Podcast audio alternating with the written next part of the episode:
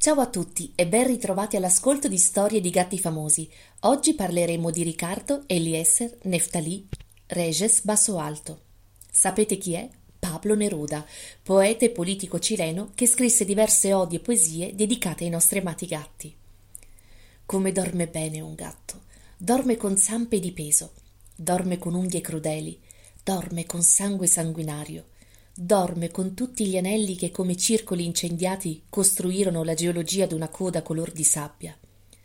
Vorrei dormire come un gatto, con tutti i peli del tempo, con la lingua di pietra focaia, con il sesso secco del fuoco e non parlando con nessuno stendermi sopra tutto il mondo, sopra le tegole e la terra, intensamente consacrato a cacciare i topi in sogno.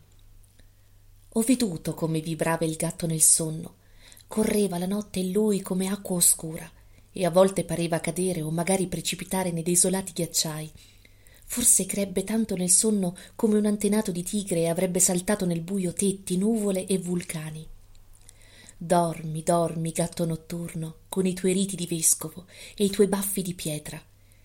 Ordina tutti i nostri sogni, guida le tenebre nostre addormentate prodezze, con il tuo cuore sanguinario e il lungo collo della tua coda.